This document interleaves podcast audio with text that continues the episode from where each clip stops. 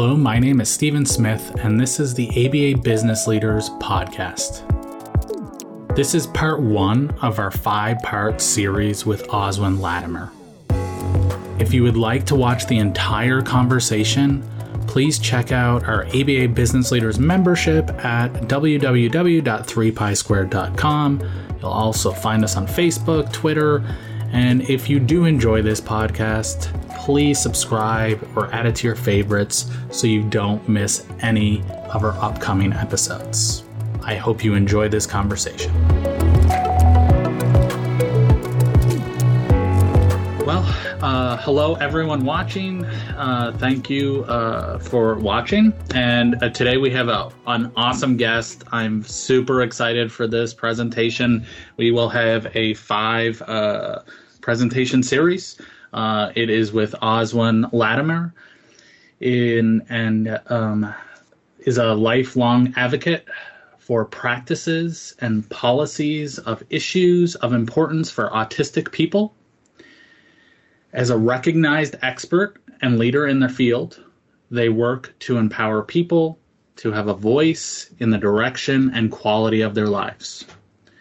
Their experience in leadership, education, research, and public advocacy for issues surrounding autistic people have made them a highly respected consultant, public speaker, and presenter for bo- both nationally and locally. Super excited to have you on. Thank you so much for doing this, Oswin, uh, and I can't wait. Thank you so much, Stephen. Um, so, uh, this is going to be the first of six, I believe, um, of these that we're doing. And um, today we're going to focus on um, just or and the series is below the surface of autistic behavior. Um, today, we're going to be focusing on reframing what is autistic behavior. Um, a lot of times when we think about autistic behaviors, we're we're just looking at the surface level of what's going on with the person, and um, especially within ABA, we are trying to take that apart and um, and change that behavior. But if we don't keep in mind um, exactly what that is, then we can lose sight of um, how we can really um, help autistic people um, learn to access their environment. And we'll get into it. So first of all, I'm going to um, stipulate that I am going to be using identity first language rather than person first language. Um, this is a um, preference of the autistic community. So um, I've got references down below on um, on language use, um, and what we know is that anywhere from 66 to 75 percent of autistic people prefer identity first language to person first language, um, and I know that that's different from what you're used to within um, clinical settings, but um, uh, it is the preference of the community. So, um, what we have with autistic people is or what autism is and best can be described is um, neurodevelopmental condition that's um, that has a marked difference from the norm in executive functioning, sensory processing, and social um, social sociability. Thank you. Sorry. Um, um, that so when we look at each individual thing, um, or if when we look at autism as a whole, if we can keep in mind that all three of these things kind of go together to create what we know of as an autistic person, then we can um, recognize that these things need to be supported rather than necessarily just changing the end product behavior. So, first is our executive functioning. Um, and uh, what we know from research is that um, in autistic people, all areas of executive functioning are affected. Um, this is our initiation, so our ability to start a task, um, and that's any task that can be getting up in the morning. Um, one of the ways that we see this a lot is um, in the way that we communicate. We um, uh, this is a diagnostic criteria of um, having trouble initiating conversation. This comes from your executive functioning piece. Um, we have our inhibition, and um, while autistic people don't have problems with impulse control, which is the opposite end of this. We do tend to be, or we tend to overly inhibit, which then gets into our initiation. Um, and this is just um, our ability to um, to stop ourselves before we do something and then we have organization, which is the organizational organization of your actual physical materials um, is what's involved here. So we see a marked difference in our organization, and I will get into how that kind of ties in with our sensory processing. Um, and then uh, we have planning. Planning is our ability to do anything from actually planning a task. But um, when I say a task, I, I, really want you to think of it um, much bigger than sitting down to um, at a desk um, to do an assignment. Um, planning goes into literally everything we do. So um, our ability to speak requires um, motor planning, um, oral motor, motor, planning. Our ability to move our bodies um, is also motor planning. So all these things can be affected by uh, in autistic people. Um, then we have working memory, and this is one of the few areas that autistic people tend to actually have better working memory than the general population.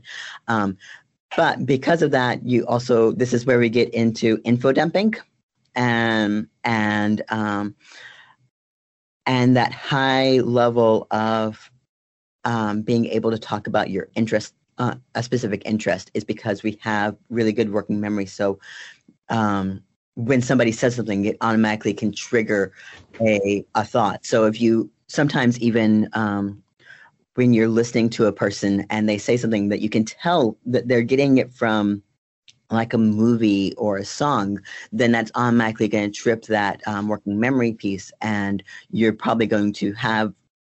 Uh, this is where you can end up with like, a lot of echolalia, um, where one thing then cues a whole series of thoughts, and sometimes those are going to be produced um, auditorily.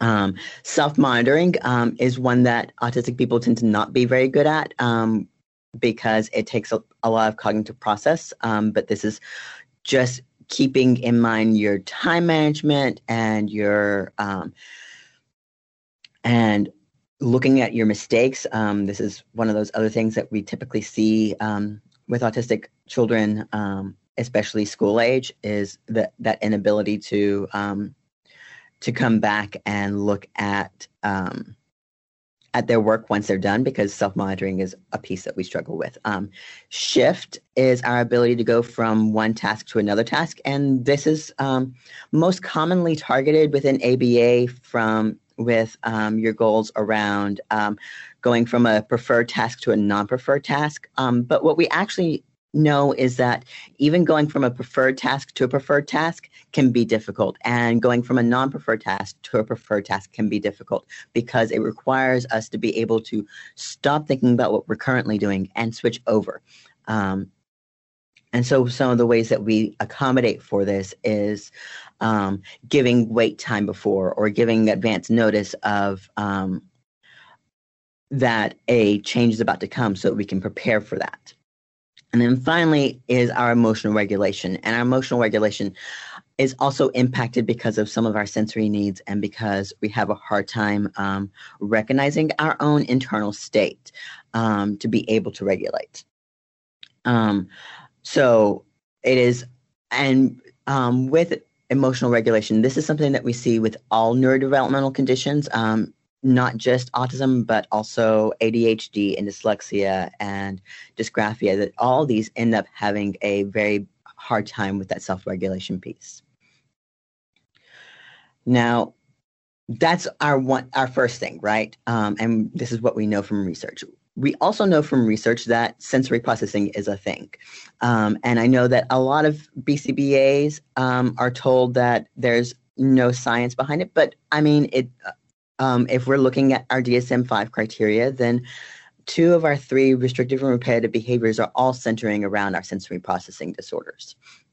Um, so, um, autistic sensory systems are more likely to be hyper or hyposensitive um, to external and internal sensations. Um, so, this can be anything from being hypersensitive to your clothing um, and hypersensitive to um, to visuals and auditory stimuli to being under stimulated. So, um, if you see somebody that is sensory seeking a lot, this typically is a sign of a hyposensitive um, sensory system. And our eight, and I forgot to label these, and I apologize for that. Um, but our eight um, areas of sensory processing are visual, auditory, gustatory, olfactory, tactile, proprioceptive, vestibular, and interoception. And now, those last three are not the most common ones that most people know within your five senses. The other ones, um, I'm not going to go like overly into our primary five um, senses because I think everyone knows how you experience those. But um, our proprioceptive is our um, ability to, um, or is our movement. So um, if we see somebody that's constantly running and crashing into things, then we're looking at somebody that has a hyposensitive proprioceptive system. Whereas if we see somebody that is a little bit more um, doesn't like a whole lot of movement, maybe doesn't like to go swinging, doesn't like to go down slides, then we're looking at a hypersensitive proprioceptive system. Our vestibular system is our ability to balance. So um, this is also going to give us our body in space and time. So if you see somebody that's really wiggly in their seat, um, but doesn't necessarily need to get up and move around, this is probably because they are just trying to feel their body in space, which would be a hyposense of vestibular. And then our interoception is um, is the new one to the game, and that is our ability to recognize or um, to sense our internal states. Our interoception is our internal sensations. So that's our ability to feel hungry. This is our ability to know if we need to use the bathroom.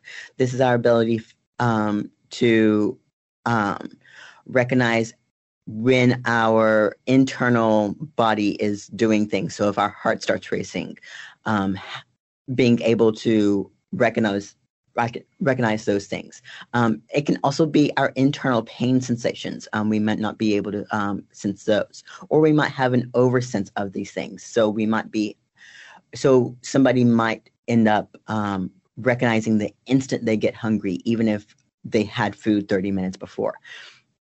Um, that's one of those ways that sensory processing can have can affect things. And um, I've got several links on how we know that this is true how we know that sensory stimuli is physically painful, um, that, that it activates those um, pain centers in your brain. Um, so when we look at things like um, stimming, especially when somebody stims a lot, if we're trying to suppress that, then what we are doing is telling the person's brain, hey, you are not allowed to have that information get into your body. And that um, means that the person then has to overcome both the fact that they can't feel their body and now trying to keep it still, which is um, adds to your cognitive load and uh, something that we really don't want to do to an autistic person. Then finally, our sociability, and this is where um, this is an emerging emerging field um, where we talk about double empathy problems. So, um, there's notable differences between the ways that autistic people socialize and the way that neurotypical people socialize. And that when um, we get into, and um, a lot of these studies will look at it, um, what we see is that autistic people tend to have a pretty similar developmental track with their social um, interaction and sociability and the ways that we interact with other people. Um, and we've got things like um, we know that neurotypical people can tell by a, just a thin glance at an autistic person that they know that they don't want to be our friends. And that's really upsetting, but like it, it plays or it shows that autistic people maybe not necessarily are um, the only problem within a um, two-way relation or um, interaction. That if somebody goes into that interaction automatically knowing that they feel something off about the person and don't want to be their friend, then um, there's going to be a little bit more conflict in that interaction. And I'm not going to use I'm not using conflict to mean arguments or something. I'm just talking about um, conflicting standpoints of where we come in from. Um, and this has to do with the fact that people or that autistic people are experiencing their sensory surroundings a little bit more differently. And the fact that we are um, not able to necessarily understand where the other person's coming from because we don't have those same shared experiences. However, when we get into interactions between autistic people, then we see a much higher um, levels of satisfaction with um, those interactions, um, sim- and even higher than um, interactions between um, neurotypical and neurotypical people, um, just because of that shared experience. And when we look at some older writing of autistic people, uh, Jim Sinclair has some really good um, information in some of their original writing um, about the first time that autistic people who got together in a conference setting, like um, in their own conference setting, and um, in and this is in the history of ANI if anybody wants to look that up. Um, but it talks about just being with other autistic people in a room together, um, how that was just such an eye-opening experience because we could we automatically know when we're in company and we know each other are, are autistic, then um, then we can let down our guard.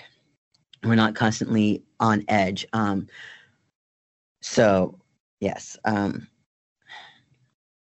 so when we put all these things together, then we start to look at, um, and I'm going to go back and forth between slides at this point. Um, when we look at autistic behaviors, then we're looking at a conglomeration of all these things coming together.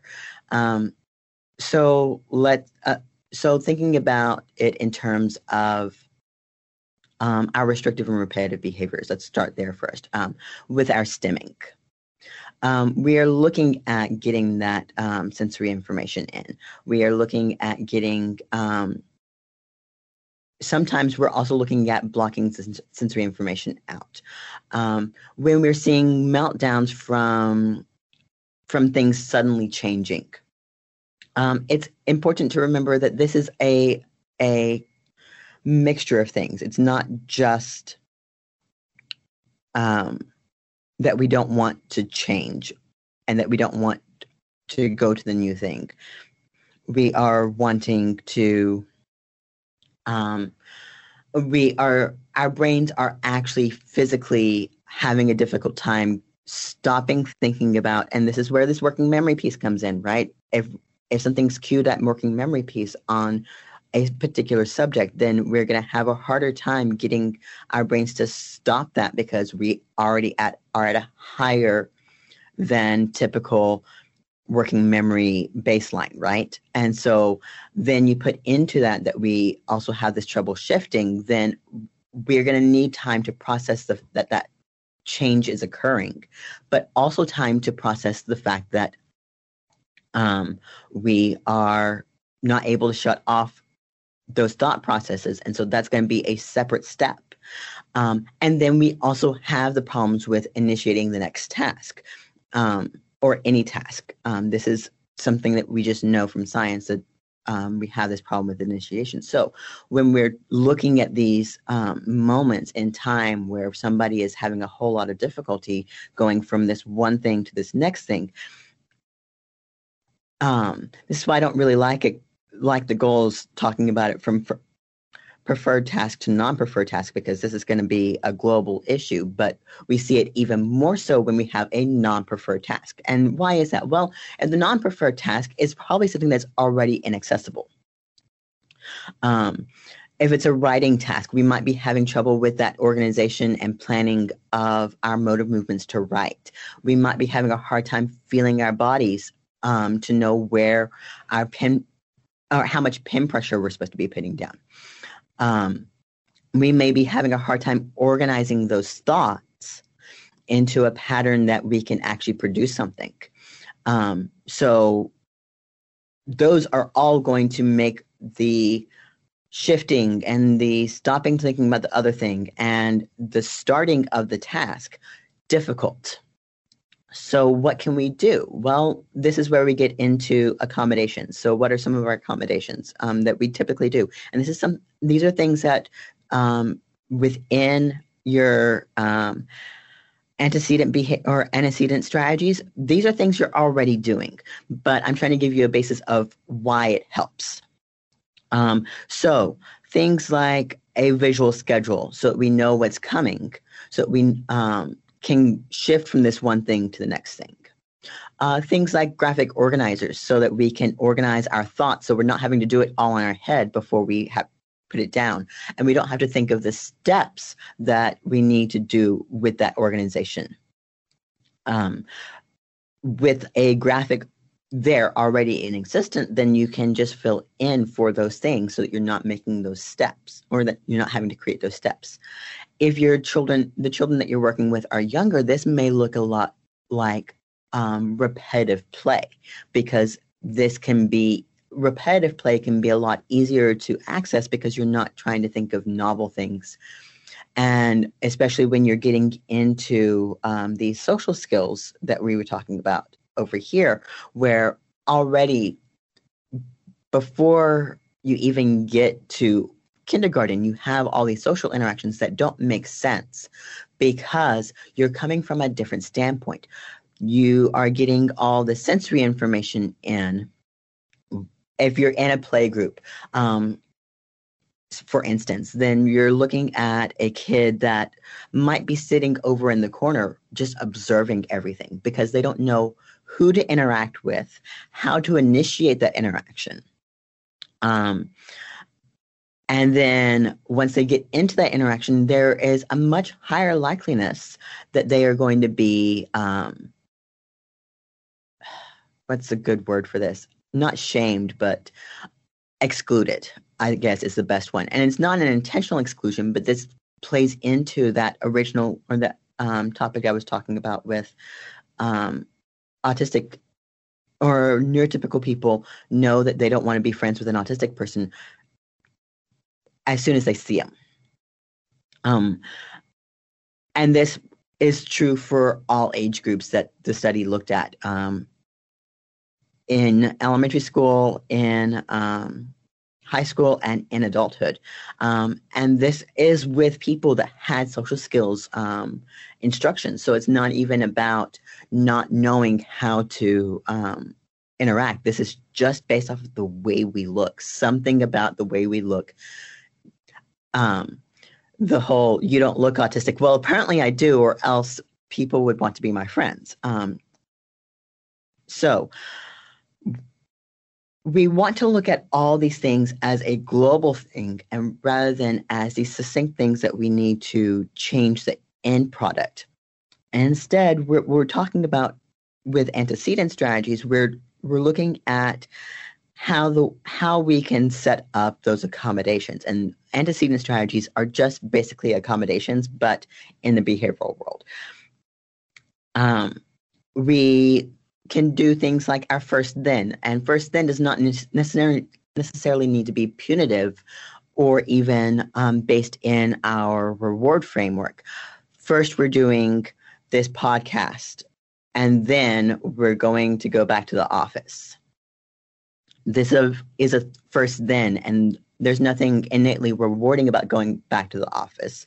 It is but it is the next thing in line and so this is something that my brain can prepare for um, and as my brain prepares for this thing then i if i have trouble with these things then this is where we can get into um, teaching self-advocacy skills of okay i see this is coming and I'm struggling with this change that's upcoming because it's scary. And we don't have to know why it's scary, just that it is scary. And so giving an ability to, or giving um, scripts or ways to communicate that is going to be of utmost importance. Um, okay, so yes, impacts on practice. Um, when we start to recognize that autistic people are not is not a lack of motivation and i I know that most people don't realize that maybe in ABA that this is the way that we go with this. Um, but when we automatically put in that we need reinforcers, um, then we make it about motivation, about why are we not motivated to do this? Well, there's nothing that says that an autistic person isn't motivated. Um, although we do know, like some self-determination theory says that the more that you um, give external rewards, then the more um, we can we see an effect on internal or intrinsic motivation. Um, but if we're looking beyond um, that power dynamic that that creates that that issue, we're not looking at somebody that needs to willpower through these other struggles. Instead, we should be looking at what it is that's causing that. So, I want to give an instance here um, where we're talking about a kid that can't stop moving to do an assignment. Maybe they're running all over the place. And I know that everyone sees this um, in their practice that this kid just can't stop to focus. And so we try to give all these reinforcers and everything to make the kid stop. But this kid has a sensory need that's not being met. And so this is where we want to start working. I, I highly advocate for BCBAs to work within multidisciplinary teams. So bringing in an OT consult so we know exactly what those um, those sensory processing pieces are. So we can support those things within the environment. Um, and now, obviously, you can have OTs that um, that don't want to necessarily do or that might want to do exposure therapy, but I would highly recommend not doing that because of what we do know from um, those studies on what the pain feels like, or that there is pain there when we're trying to force these specific um, norms. This is especially true with eye contact. Um, at least two or three of the um, studies I listed um, just talk about that negative perception or negative feeling when you have eye contact. Um, and we want to make sure that we are not creating goals that are harmful to a person because we want to make sure that they are able to access what they need to. So if sounds are physically painful, we want to do headphones. Um, I normally, for everyday life, have tinted glasses because sense or visual sensory information is just really overwhelming. Um, but we can't know all this, and BCBAs are not. Um, this is not their area of expertise. This is where. This is why we want to bring in the occupational therapist. Um, and then the same with our executive functioning piece. Um, we want to bring in or we want to understand the ways that that is impacting a person especially when we look at autistic people um, having a high co-occurrence of um, of adhd which brings in a whole new set of um, concerns um, namely our inhibition our um, in autistic people who have or are also adhd um, working memory actually tends to be um, worse than in the general population. Um, and then we also have um, more problems with um, self monitoring because um, ADHD tends to be a lot more time agnostic. So being able to even recognize that time frame to be able to do things in.